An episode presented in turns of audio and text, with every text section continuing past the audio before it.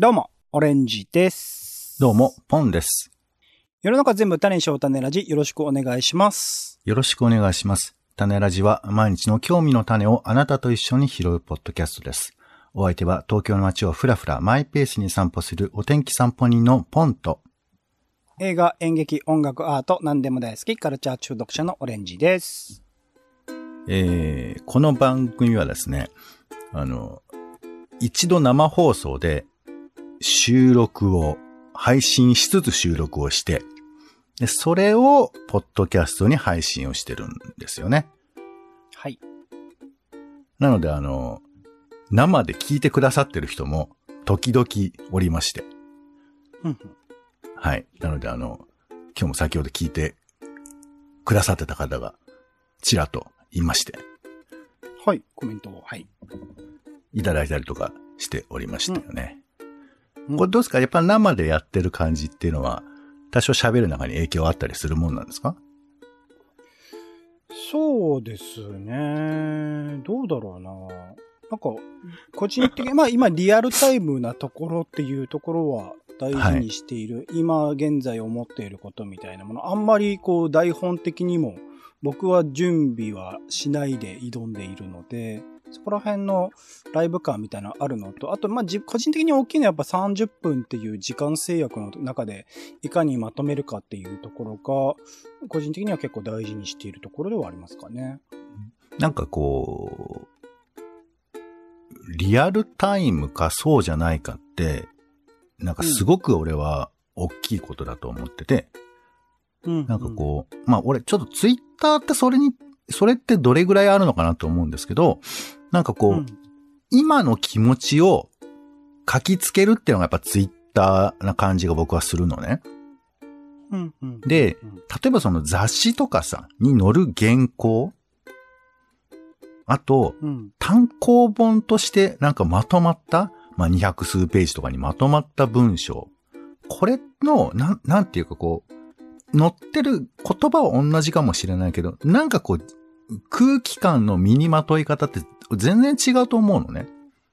うんうんだからその、なるだけ早く出したいっていう気持ちもあれば、これは、いや、えっ、と、半年寝かしたんですっていう前提で出したいものもあると思うわけ。はいはいはいはい。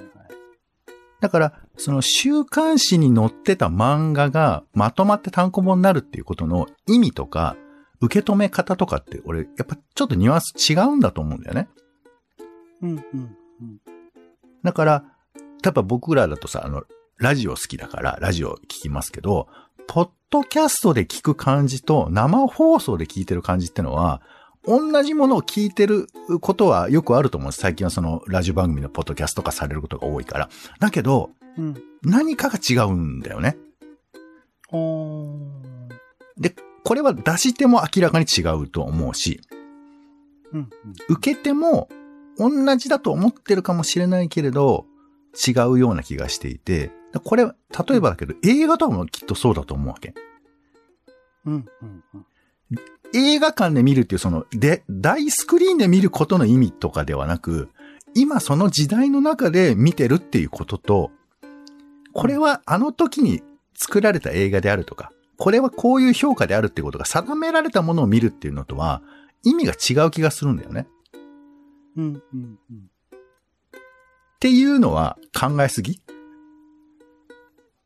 うーん、まあ、それはそうだよなっていうことではありますけどね。その映画とそのリアルタイムでやって、例えば演劇みたいなものっていうものは、明らかにその受け止める側としても作り方としても全然違うものだし、とか、最初に言ったような、その、まあ、ラジオとポッドキャストの違いみたいなことは分かる。ただ、僕自身が聞いているポッドキャストは、基本的に生配信というかリアルタイムにやったものを、そのまま、その、アーカイブとして聞かせるようなものだったりするパターンが多かったりするので、そこら辺の違いをそんなに感じることは、ポンさんほどはないかなとは思ってますかね。ん俺なんか、まあ、ちょっとわかんないけど、俺は結構それ大事なことだと思うんだよね。なんていうか、その、うんうんうん同じものを見てるのに、その時見るのと後で見るのとの違いこれって、なんか、なんかあると思うんだよね。な、なんだかわかんないんだけど。それってもしかしたらその、むちゃくちゃ言えば、その歴史みたいなものとすごい関わってるのかなっていうか、歴史って記録に残ったものが歴史って、まあよく言うじゃないですか。うん。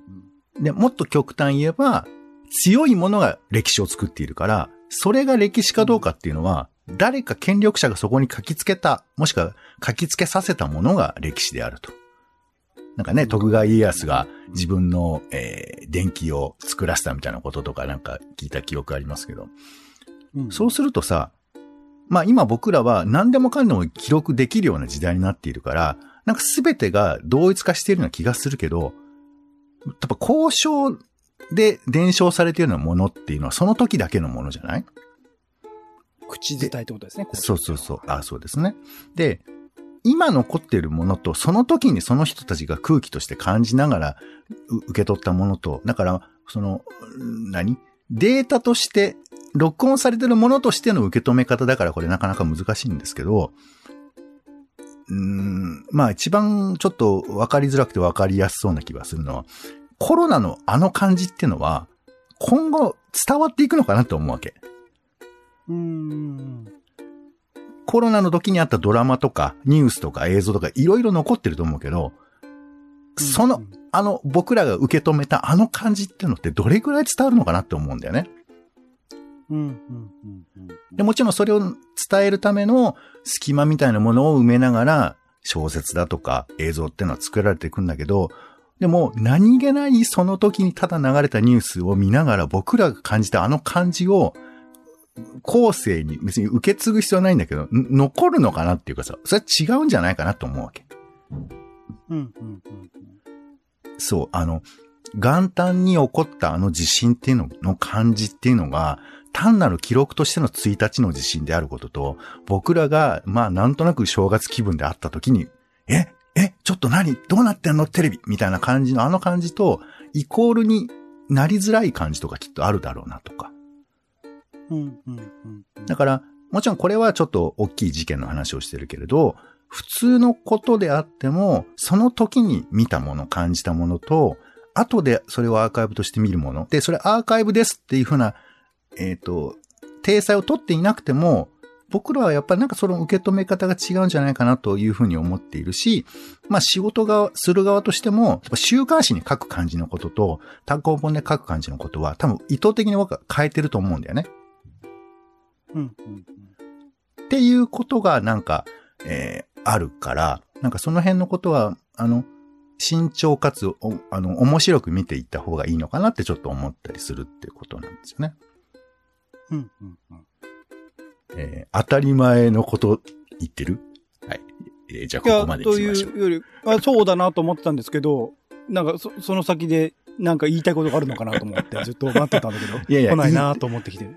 冷たいね。に二度も三度も同じこと言うよ、俺は。冷たくないよ。8, 8 分聞いてんだから全然冷たくないよ。何その8分我慢して聞きましたみたいな。えー、ということで。あ、うん、もっともだと思いながら聞いてましたよ。あありがとうございます。はい。まあ、もっともだと思ってない人がいても全然いいんですけども、ということで、種ラジ、えー生放送感覚で、えー録音しております。よろしくお願いいたします。うでは、コーナー参りましょう。うん人間百景。ということで、えー人間らしさを感じる、あ、なんか人間だねっていうやつをですね、えー拾い集めているコーナーでございます。逆に人間じゃないねって思うのはどういう時なのかっていうのはね、気になりますけどね。それも反人間百景を聞きたいですけどね、いつかね。えーあの、オレンジさんの言及ししてる部分全部、あの、非人間百景なんで。いやいやいやいや。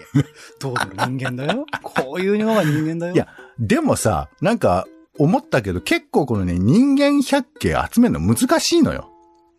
いや、思いますよ、それは。うん、うん。それは、あそうだ。なんか、ね、ず全部人間だって思うけど、でも、なんか意外と街中見てると、なんかその、人を見ててね、可愛らしいなとかさ、あ、なんか、ぽいなって思えないんで、意外と。なんでかわかんないんだけど。で俺の方が多分腐ってんだと思うけど、まあ、その俺の腐りの話は、まあいいじゃん。本さんを見ていくと、反人間百景、非人間百景が分かってくると。でもほら、俺の場合は非じゃなくて、あの、存在しない人間だから、人間じゃ幽霊だから、無、無人間百景。無、無、無だからさ、無はほら、語りようがないじゃない。やめろ、その話。えっと、無から見た今回ですけどはい。あの、はいまあ、ちょっと子供に行きがちなので、ちょっと大人の方を見たいなと思って。はいはい。子供とおじ横断歩道多いですからね。そうそう。横断歩道で信号待ちをしている人が、信号青になりました。全然動かないことがあるのを知ってます？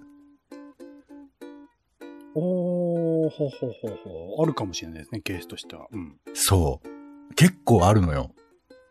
うん、うん。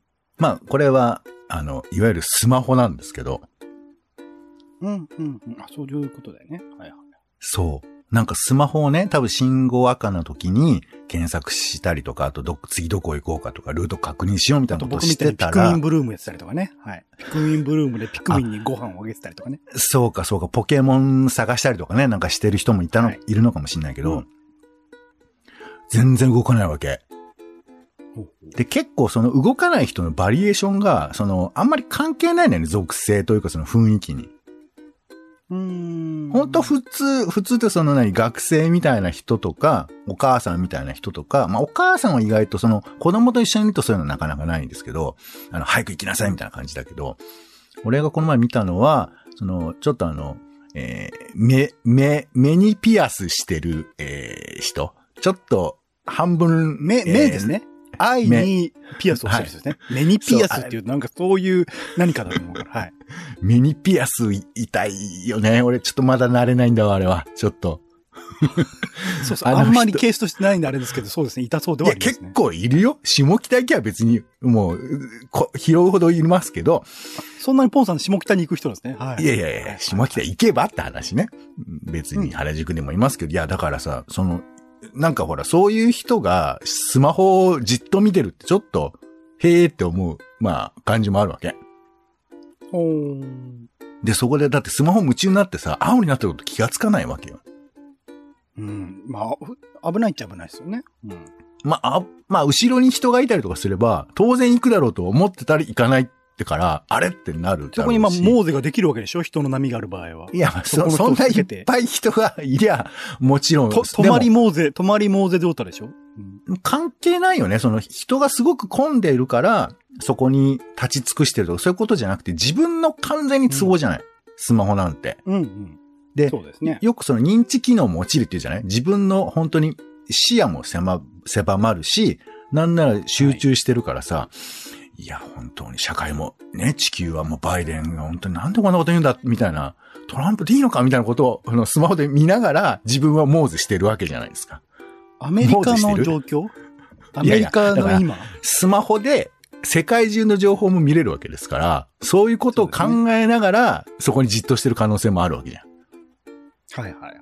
だからその、なんていうか、不思議、不思議っていうか人間とも言えるけど、人間じゃないとも言えるんだけど、なんかう、ん。面白くない？なんかそれって。考え事してるってのもあんのかな？それもあんのかもしんないけど、あんま見たことないんだよね、俺ね。あとはスマホに操られてるとかね。お前はここで止まれとかね。え、あるんだ、そういうこと？ないです。ごめんなさい。シリはそんなことは機能としてないです、今のところ。シリが喋りかけてくるっていう 機能ですか？それ。そうああ、いや、でもさ、そのうちだよ。あのー最近ほら、あの、アップルがさ、あの、アップルビジョンかなんか出したじゃないですか。はいはいはいはい。VR っていうか、あの、そうそうそうえー、なんか、グラスみたいですね。はい。で、あれは、その一応なんか、透けて世の中も普通に見えたりとかするやつらしいんだけど、AR。ああいうのがデフォルトになったらさ、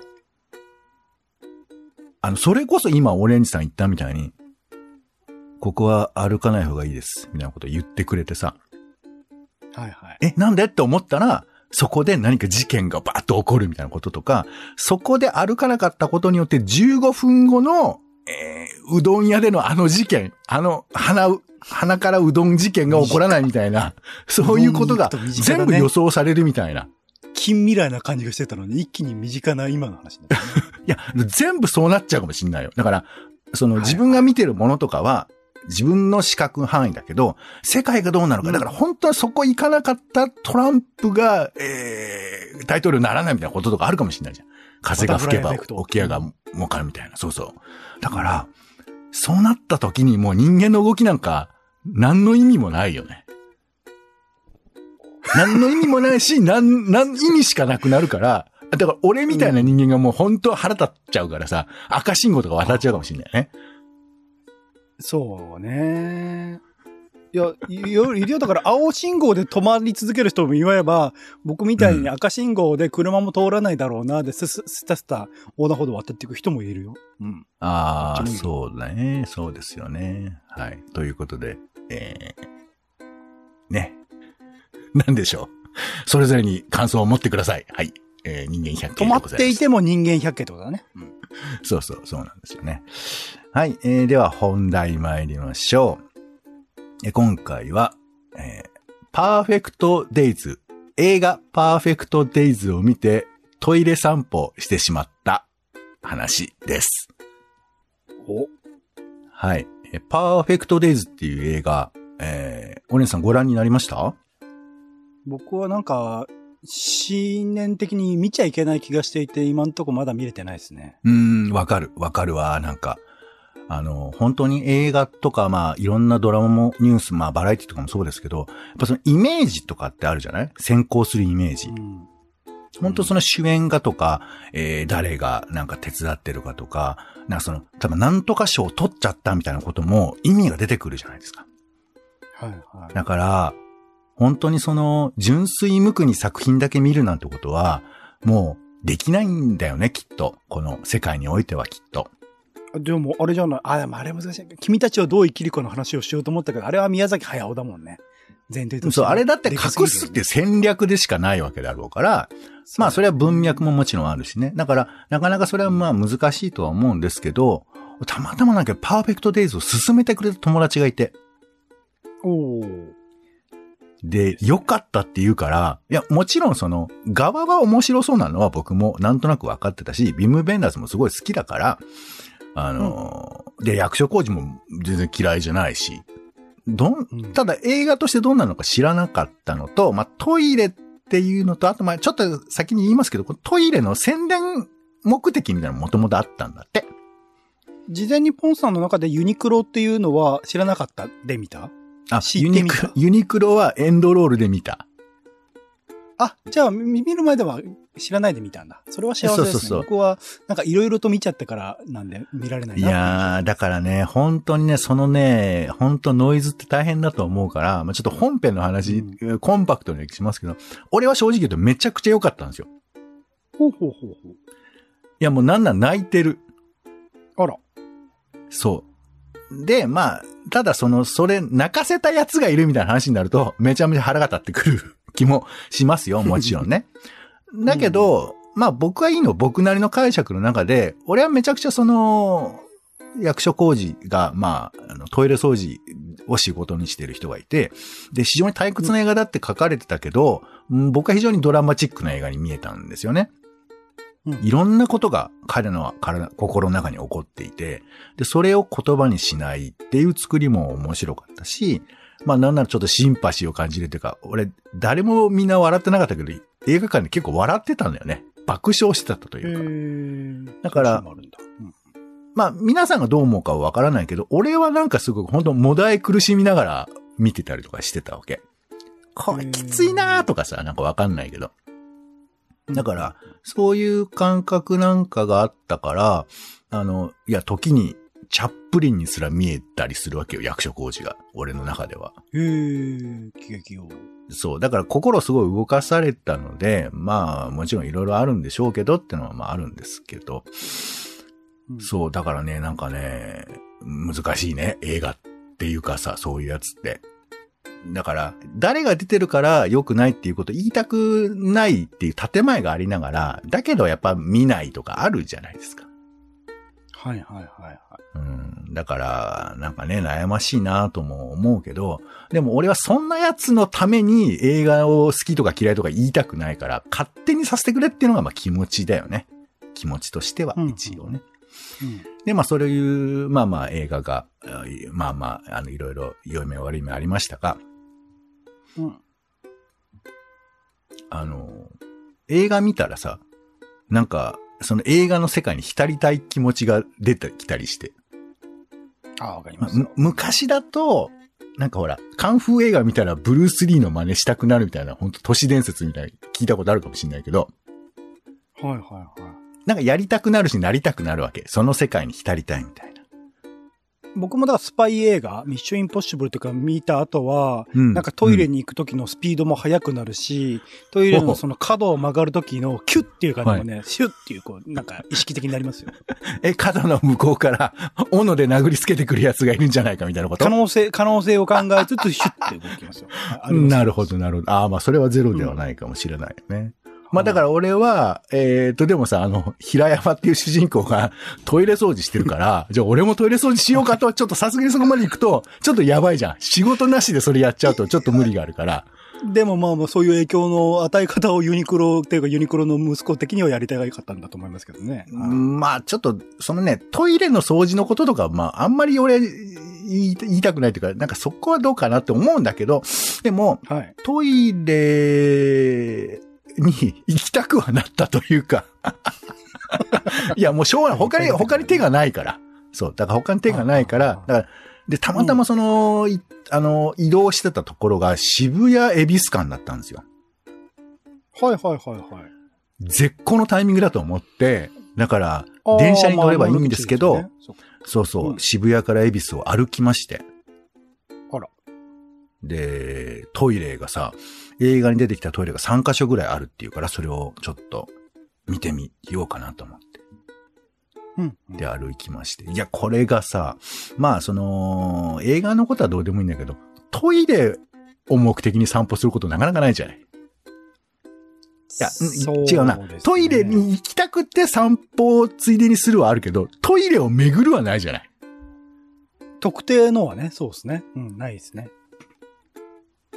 なので、ちょっとなんかね、不思議だった。だからトイレルートで、もの、道々を見るってことはないから、あ、こんなところこういう道あるんだなとか、あ、こういうところにトイレ作るんだなとか、まあ、あともうちょっと言うならば、うん。あ、こういうおしゃれトイレはここには作るけど、こっちの方にはおしゃれトイレじゃなくて従来トイレなんだなとか、なんかその一応渋谷区がなんかこう、キャンペーンみたいな形で、えー本当にあれを熊健吾だとかさ、あと佐藤柏とはい。かそういう人たちに作らせているトイレがあって、まあめっちゃおしゃれだし、なんのこっちゃって思うようなトイレもいっぱいあるんですけど、ただ面白いのはうんそういうところに、まあ映画もそうなんですけど、本当タクシー運転手さんとか、公園で遊んでる子たちとか、つまりその、なんていうか、そういうおしゃれな奴らと関係なくて、ただ使いたくて使ってるだけっていう感じがなんかとてもいいなっていうか、なめんじゃねえよみたいな感じが僕はして、とてもいいなと思ったん公園ですからね、もうあくまでね。公の場所ですもん。うん。道にあるね、トイレとかも、公衆トイレとかもあるんですけど、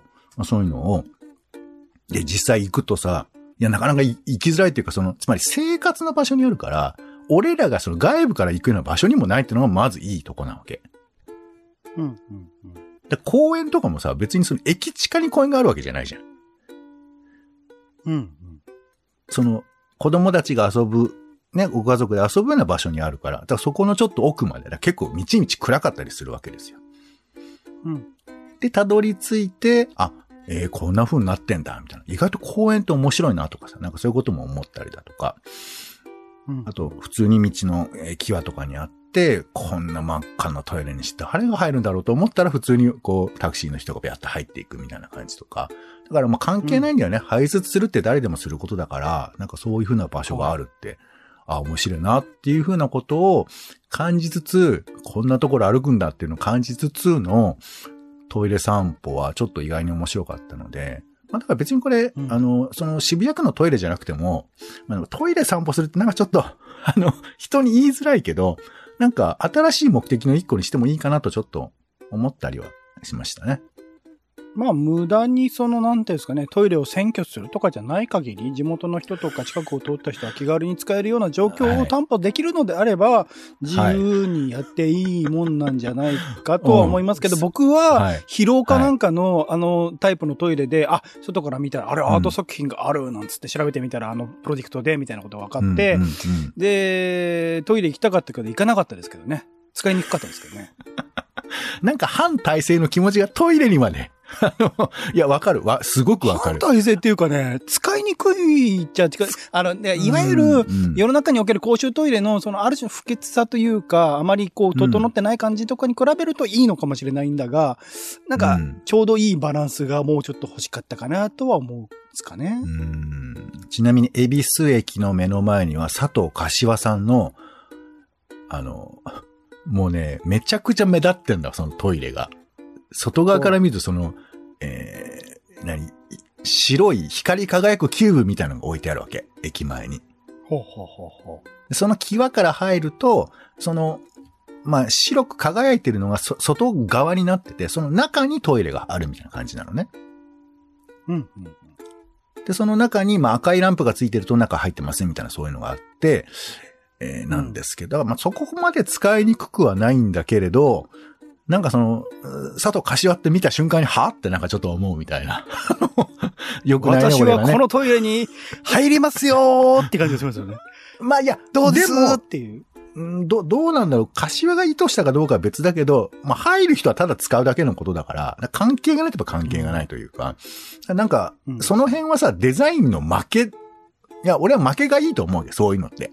勝ちとか負けとかじゃないけど、なんか使いにくいとかそういう議論をするようなことじゃなくて、ああ、別に、あの、するだけなんだよっていう感じがなんかとてもいいなとも思ったし、で、そこでふはったとさ、やっぱその映画ではい、綺麗にすることみたいなのがあってさ、まあ言うと本当にゴミあんだよね。見れば。うん。うんスターバックスのカップとかパイプ置いてあったりとかさ、おにぎりの袋とか置いてあったりとか。うん。うん、なんか不思議な感じがありまして、なんかね、あの、映画を見てそういう風に繋がっていくことっていろいろあると思うんですけど、なんか、うん。やっぱちょっと、ちょっとおまけで散歩すると世界が拡張するし、また映画に戻ったりとかすると、まあそれはあの、良い、悪い、両方ですよ。両方映画の世界観が味わえるという意味で。まあ何より、やっぱり、東京が舞台だからね。だからまあ僕としては楽しめたっていうのがあったのかもしれないですが。はい。といったことで、えーパーフェクトデイズでトイレ散歩してしまった話でございました。名画座を楽しみにしたいと思います。はい。はい。ということで、種ラジはツイキャスでライブ配信しているほか、Spotify や Apple Podcast などで週2回配信中です。お好きなサービスへの登録やフォローをお願いいたします。更新情報は Twitter でお知らせ。えー番組へのお便りもお待ちしております。公式サイト、種ラジ .com からお寄せください。お願いいたします。ということで、お時間です。次回もよろしかったらお聞きください。お相手はカルチャー中毒者のオレンジと、えー三浦智和との影踏みのシーンで私泣いております。お天気散歩人のポンでした。種ラジ、また。また。